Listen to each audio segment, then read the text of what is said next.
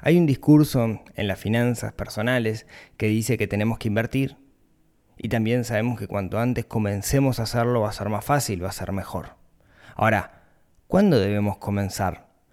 Muchas veces gente de 17, 18, 19 años lee esto o escucha y le genera muchísima ansiedad.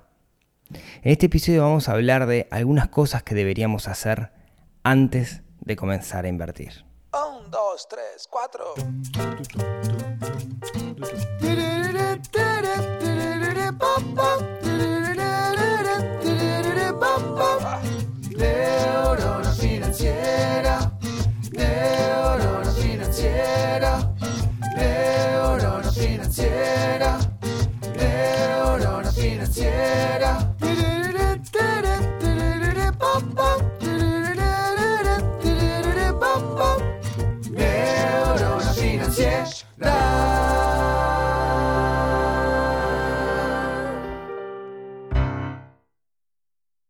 Días, tardes, noches para todos.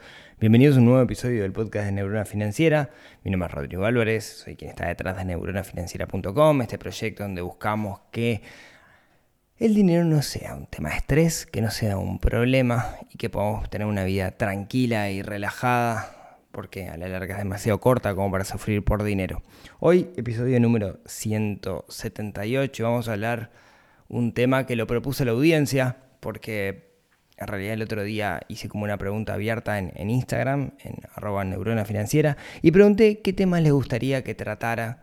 Y hubo uno que fue bastante recurrente. En realidad mi, intención original era tener como muchas preguntas chiquitas que pudiera tratar en, poco tiempo.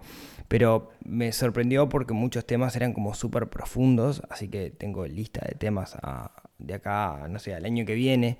Bueno, de acá muchos episodios, porque el año que viene falta poquito, eh, de cosas para hablar. Y hubo un tema que fue recurrente que el que vamos a tratar el, el día de hoy. Pero antes, antes de comenzar, quiero agradecer a, a todos los que estuvieron de una u otra forma. En la, hicimos una fiesta de fin de año en el Club del Inversor la semana pasada y fue espectacular. Así la pasamos súper bien. Una forma de darse cuenta que la pasamos tan bien es que casi nos sacamos fotos, porque nos divertimos tanto y la pasamos tan, tan, tan, tan bien que ni tiempo de sacar fotos tuvimos. Así que muchas gracias a todos los que de una u otra forma fueron parte, los que pudieron venir, los que no, la gente que se vino. Hubo gente que se vino desde Salto, Pablo, que es un crack, hubo gente que se vino desde, eh, desde Buenos Aires, inclusive para, para, para participar. Así que bueno, muchísimas gracias a todos, se les agradece y bueno, el año que viene va a ser un gran año para el proyecto del Club del Inversor. Dicho esto, les comentaba, hice como esta eh, convocatoria abierta por, temas y hubo un tema que, fue bastante recurrente. Yo sé por las estadísticas de- del podcast, en particular Spotify es muy bueno en eso, que la mayoría de las personas que escuchan esto andan en torno entre los 30 para arriba, entre 30 y 50, digamos. Pero, pero hay un público que es más chico, que es más tipo veinteañero, 17, 18, 19 años. Hoy le voy a hablar específicamente a ese público, pero no se vayan porque me di cuenta cuando estaba planificando el episodio que en realidad muchas cosas que, que, pienso para alguien de esa edad, creo que son válidas para alguien de cualquier edad. Si cada uno verá, digamos, si, si, si le pega o no le pega, yo, yo creo que sí. La, pregunta en cuestión era, che, que, les digo, me llevó varias veces, ¿no? Soy menor de edad o tengo 18 años estoy haciendo mis primeras armas laborales. ¿En qué invierto? ¿No? O, cómo, cómo comenzar a invertir? ¿Qué empezar a hacer cuando uno es chico? Em, yo hoy no tengo 18 años, claramente, digamos, hace unos cuantos años que pasé por ese momento. Y como decía el, el- otro día en alguien que me preguntaba por Instagram, yo crecí en un mundo distinto. Cuando yo crecí, cuando yo tenía 17, 18 años, recién aparecía Internet. Había una cosa que llamaban BBC, muy interesante que si quieren algún día. Perdón, BBS, que si quieren. BBC, qué bestia. BBS, si quieren algún día les cuento, pero eso es este, datos eh, arqueológicos de la Internet, podríamos decir. Pero bueno, la cuestión es que. Tema mal. La cuestión, pues es diciembre, así que per- permítanmelo. Que lo que puedo hacer es contarles qué consejos me daría a mi yo de los 17, 18 años. Si tuviera la máquina del tiempo, ¿no? Si, si, si, si fuera Flash y pudiera aparecer en, en otro momento de la historia, pues si no sabían, Flash puede viajar en el tiempo corriendo muy rápido, cierro paréntesis. Eh, ¿qué, ¿qué, me diría a mí mismo, no? ¿Qué, ¿Qué consejos me daría? Y creo que los consejos que me daría están buenos a los 17 años, pero también a cualquier edad. Por eso les digo que si no tienen 17 años, quédense, ¿no? Creo que, a ver, eh, nuestros padres o quienes nos crían a nosotros, yo parto de la base de que hacen siempre lo mejor que pueden, con las herramientas que tienen. Y estoy muy agradecido por la crianza que mis padres me dieron y ojalá pueda darle una crianza similar eh, a, a, mis hijos, es como, como mi anhelo. Eh, la verdad que yo, estoy muy contento eh, y creo que la tuve fácil en ese sentido. Si bien en mi casa nunca sobró nada, creo que la tuve fácil en, en, términos de valores, de, cómo me educaron mis padres, que quizás sea, lo más importante. Entonces tampoco no voy a decir, ah, no, yo tuve una crianza terrible y bueno, entonces la macanía por todos lados hasta que al final encontré el camino. No, la verdad que que me lo hicieron muy fácil mis padres y, ojalá yo se la pueda hacer tan fácil a mis hijos, pero hacérsela fácil no quiere decir que no se tengan que enforzar, ¿sí? Ahora les voy a contar un poquito también, un poco de mi historia cuando, cuando yo era chico, ¿sí? Entonces, eh, una, una primera acotación antes de comenzar con estos consejos. Eh, el otro día leí un libro y decía algo súper interesante. Decía que no importa la edad que tengas, vos sentís que recorriste un camino hasta que llegaste a este momento y llegaste. Quiero decir, cuando tenés 20 años, vos sentís que, que, estás en tu máxima expresión. Cuando tenés 30 años, sentís que estás en tu máxima expresión, que llegaste. Cuando tenés 40 años, sentís que llegaste. Y siempre que mires para atrás, vas a ver, uy, quién experto que eran los 30, quién experto que eran los 20, quién experto que eran los 15. La moraleja de todo esto es que siempre podemos seguir aprendiendo, nunca vamos a llegar y la vida debería ser un ciclo constante de aprendizaje, de, alguna manera de reflexión. Y, la idea es esa, ¿no? Es verlo como, como, como un camino y darse cuenta de que uno siempre puede mejorar. No llegaste, nunca llegás, ¿sí? Entonces, a la pregunta puntual que me hicieron, ¿en qué invierto cuando tengo 17, 18 años? Mi respuesta es, no te preocupes todavía. La verdad, todavía no te preocupes por invertir dinero. ¿Por qué? Bueno, como yo le decía, ¿no? Está muy instaurado este discurso de el interés compuesto, cuanto antes empieces a invertir mejor, si cuando tenés 18 años pones 10 mil dólares con un 5% anual y reinvertís, zaraza, zaraza, cuando tengas 40 vas a ser millonario, bueno, está así, estamos de acuerdo, más o menos. Está bien, sí, pero hagamos algunos matices. Lo primero es usualmente cuando tenemos 17 o 18 años, la mayoría de la gente no tiene mucha plata. No tenés mucho dinero. Entonces, eh, el dinero es el combustible de, del sistema de inversión. Y, si tenés poquito, sí, lo puedes hacer crecer, pero si tenés más, lo vas a crecer más.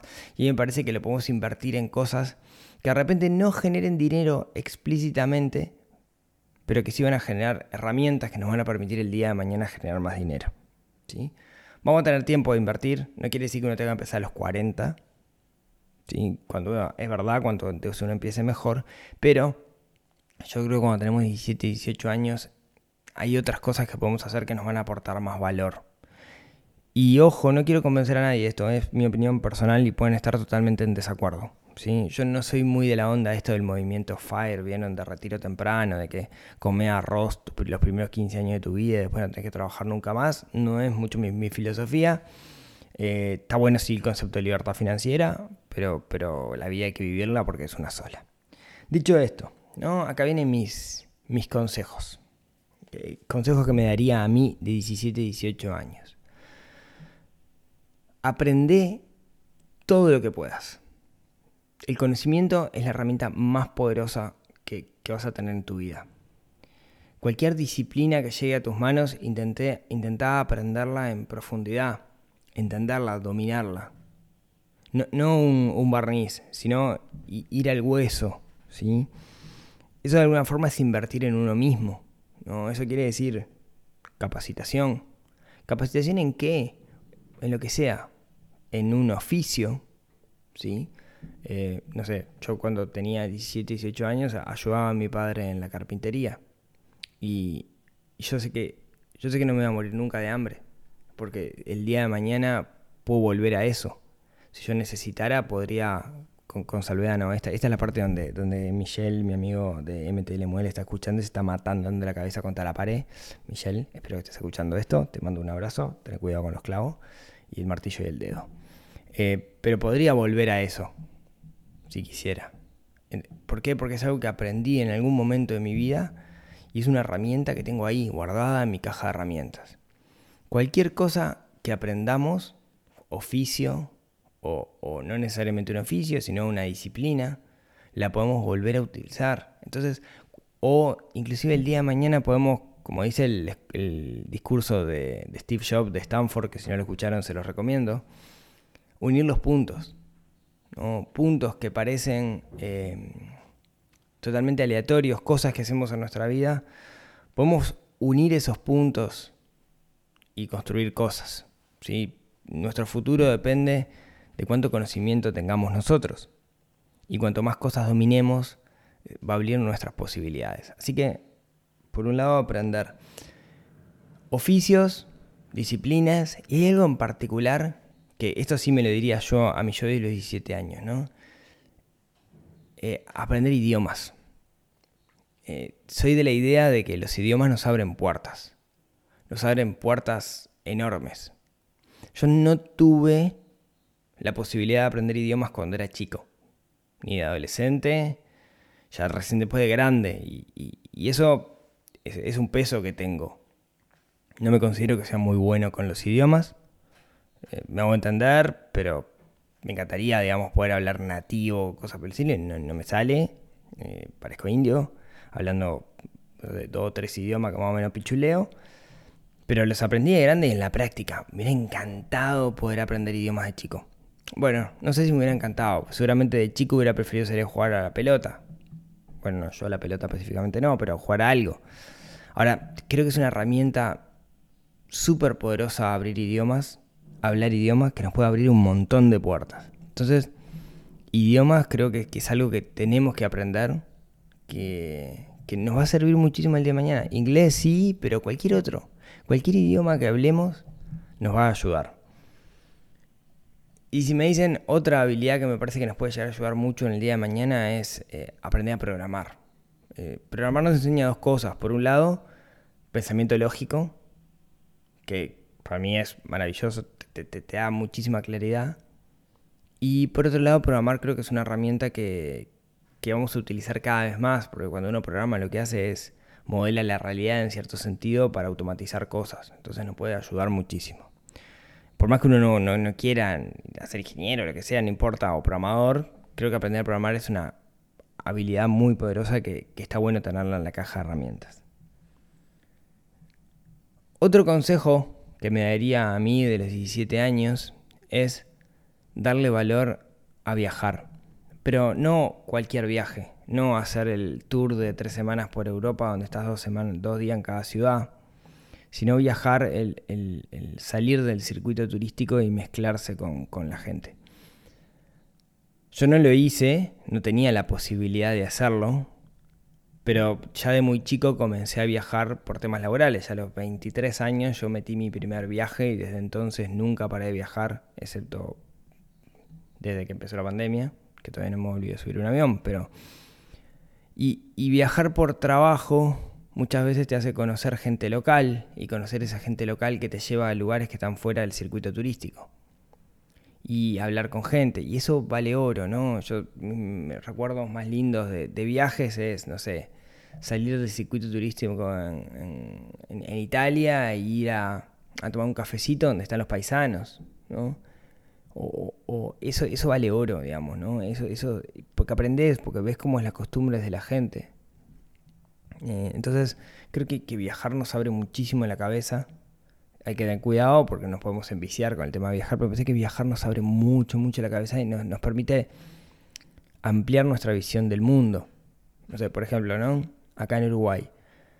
Nosotros en Montevideo es una ciudad chica, pequeña. Si bien el, todo el departamento tiene un millón y medio de habitantes, es una ciudad pequeña. Uno puede recorrer la ciudad en 45 minutos, va de una punta a la otra, más o menos. Más o menos, depende de qué tanto tráfico haya. Y, y, muchas veces nos quejamos de esos 45 minutos. Muchas veces nos parece que es enorme. Y cuando viajas te das cuenta de que es nada comparado con, otros países. No sé, tengo amigos en México que viven en el sur, que trabajan en Polanco y que tienen dos horas y media de viaje de ida, dos horas y media de viaje de vuelta. Y han acomodado su vida a eso y trabajan desde el auto y cosas por el estilo, ¿no? Van a paso de hombre. Creo que tenemos que, mm, en cierto sentido, viajar nos permite ver otras realidades y nos permite ser agradecidos, ¿no? entender lo, que tenemos, ver las cosas buenas que tenemos. Entonces creo que, viajar está bueno, salir del circuito turístico está mejor todavía. Otra de las cosas que, que recomendaría, está, está complicada. Eh, Tim Ferris dice, somos el promedio de las cinco personas con las cuales más estamos. No sé si lo dice Tim Ferris, yo se lo escuché a Tim Ferris, pero no sé si es de él o de alguien más, creo que, creo que es de alguien más. Pero somos el promedio de las cinco personas con que más tiempo estamos. Entonces, eso usualmente se interpreta con, bueno, yo me tengo que rodear gente que sea mejor que yo para levantar el nivel. Pero ese mejor, ¿en qué sentido es? Dependiendo de, qué sea importante para nosotros, puede ser gente con dinero, gente con estudios, gente con ambición, etc. Yo creo que cuando tenemos 17, 18 años, tenemos que rodearnos de gente buena. Y gente buena la definición que más me gusta es, no sé la que más me gusta, pero la definición que me sale es gente que piense en los demás más que en sí mismo. Gente que, que le guste ayudar a los demás. Porque soy un convencido de que si nosotros crecemos con esa, eh, ese afán de dar y de ayudar, eso va a volver mega multiplicado. Entonces, creo que, la gente de la cual deberíamos rodearnos sea gente buena, ¿sí? gente con, valores eh, loables, ¿no? Eh, es bastante difícil de definir porque lo que es bueno y es malo depende de cada uno de nosotros. Pero por ese lado, digamos, creo que, creo que se entiende. No quiero sobre, sobre argumentar. Otra de las cosas que le recomendaría a alguien de 17, 18 años que yo tuve la, suerte o la necesidad de hacer, pero hoy lo veo como una suerte, es trabajar. Yo comencé muy chico a trabajar porque necesitaba dinero. Que quería comprarme mi computadora y necesitaba plata para eso y mis padres no tenían. Entonces muy chico, 14, 15 años, comencé a cortar pasto de jardinero. Después más adelante eh, tuve mi primer emprendimiento por allá con 16 años, si no me equivoco, que hacía tablas de sandboard, creo que lo conté en alguna oportunidad, pero hacía como tablas de esto que es para tirarse en la arena.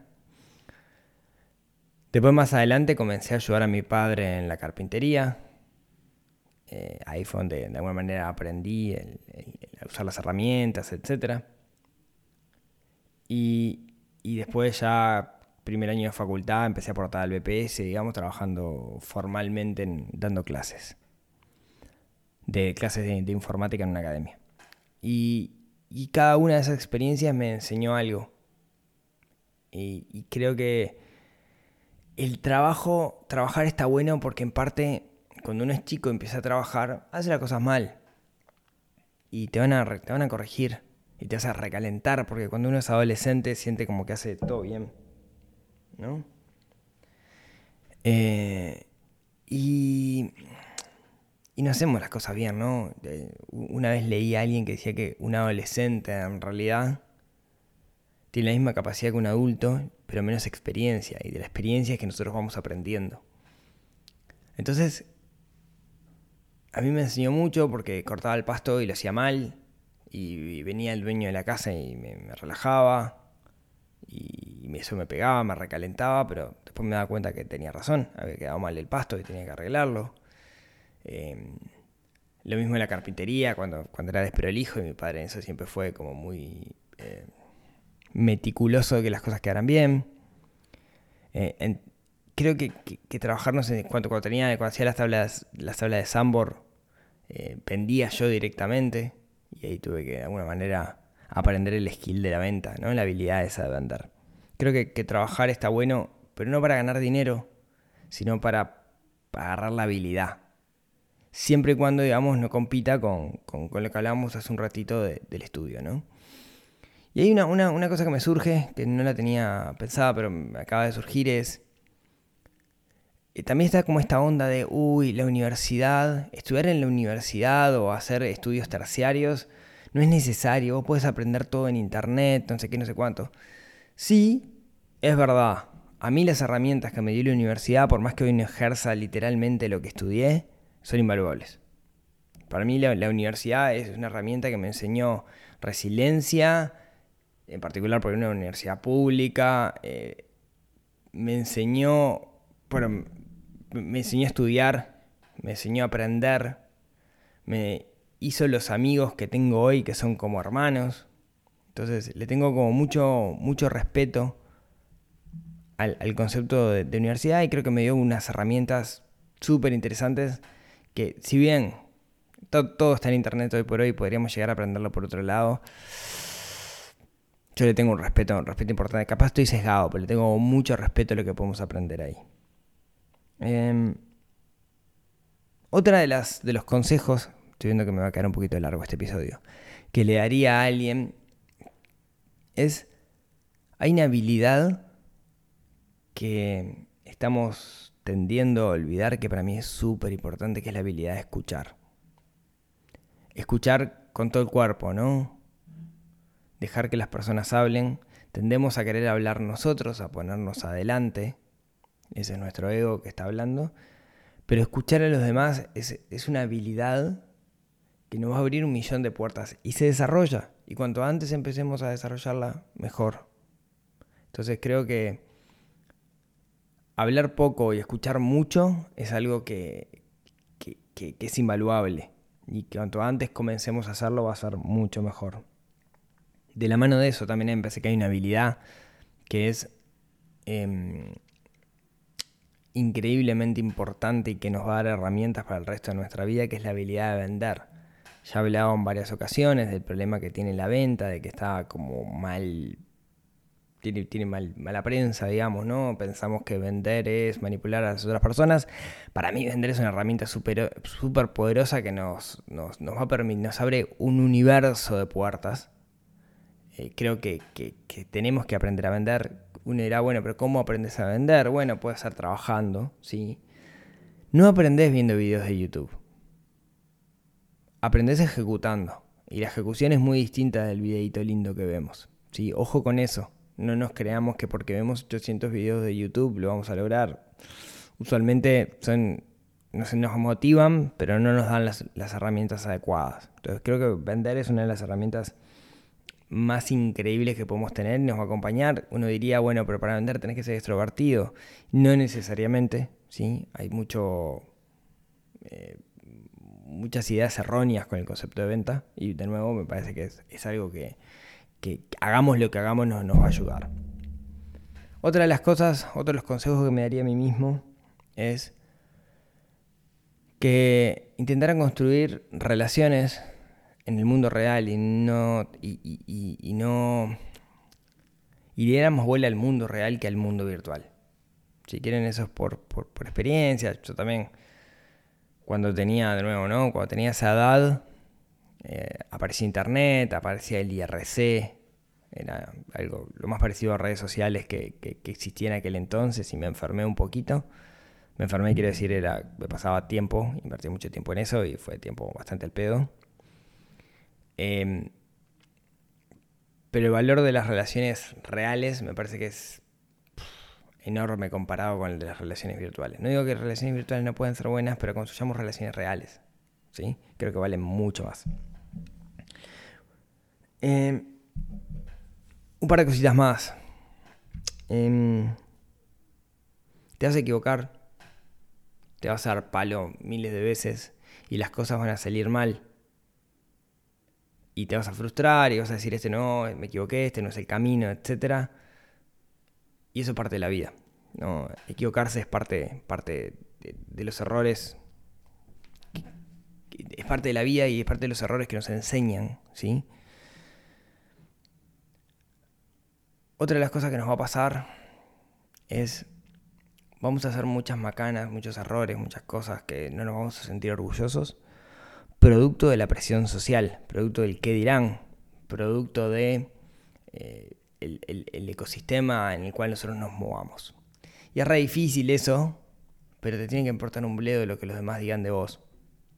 Tenemos que tener la confianza suficiente en nosotros mismos, y eso como padre intento transmitírselos a mis hijos todo el tiempo, en que no necesitamos la aprobación de los demás. Fácil decirlo, difícil hacerlo. Creo que de grande inclusive muchas veces caemos en eso. Eh, creo que otra de las cosas que le diría a mi yo de los 17 años es que el ejercicio sea parte de tu vida eso te va a ayudar muchísimo. Vas a ahorrar muchísimo plata en tu vida si haces el ejercicio y la buena alimentación parte de tu camino, un hábito, que sea parte de tu vida. No que sea un, el fútbol 5 de los miércoles, sino ejercicio dentro de tu vida, constante, todo el tiempo. ¿Sí? Creo que eso vale oro y ojalá yo lo hubiera hecho, yo tuve como impases, pero creo que estaría muchísimo mejor si lo hubiera hecho de forma constante. Y me quedó largo esto. Lo último. Bueno, no, penúltimo. Hay una herramienta también súper poderosa que es la herramienta de la lectura. Me sorprende cuando la gente me dice no leo. Leer es una ventana al universo. Eh, creo que, tenemos que, que leer de todo, no importa qué. A mí me encanta leer de todo. Digamos, ahora estoy leyendo este, un libro de economía y estoy leyendo dos al mismo tiempo que no lo suelo hacer, pero me llegó, me regalaron, Cibeles me regaló un libro eh, hermoso y lo empecé a leer y me enfermó y creo que lo voy a terminar en dos días. Pero creo que la lectura es algo que tiene que ser parte de nuestra vida. Y por último, para terminar, me quedo re filosófico esto, che. Em, creo que si bien todavía no tenemos las herramientas, cuando tenemos 17, 18 años, tenemos que empezar a planificar. Planificar nuestra vida es parte de, eh, de, apagar el piloto automático. Y tenemos que apagar ese piloto automático. En nuestras finanzas, en nuestras relaciones, en lo que hacemos, en nuestro futuro, en lo que estudiamos, etc. Planificar es clave. Muchas veces no vamos a entender la razón, pero tenemos que planificar. Y, eso nos va a dar herramientas, nos va a permitir de alguna manera crecer. Nos va a permitir, como decía, apagar el piloto automático y tomar el control. ¿sí? Que es lo que, lo que estamos buscando. Ser libres en ese sentido.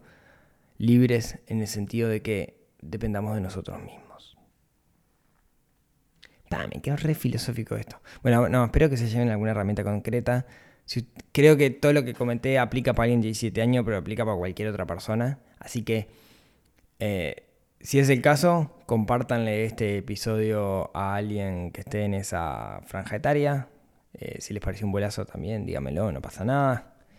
Y bueno, dale, dejo por acá porque como media hora. Muchas gracias a todos por escucharme hasta acá. Eh, como siempre, si tienen ganas, nos vemos, nos hablamos, nos escuchamos el próximo miércoles en otro episodio que ayude a desarrollar nuestra neurona financiera que está un poquito dormida y que tenemos que despertarnos. Les mando un abrazo y nos vemos el miércoles que viene. Chau, chau.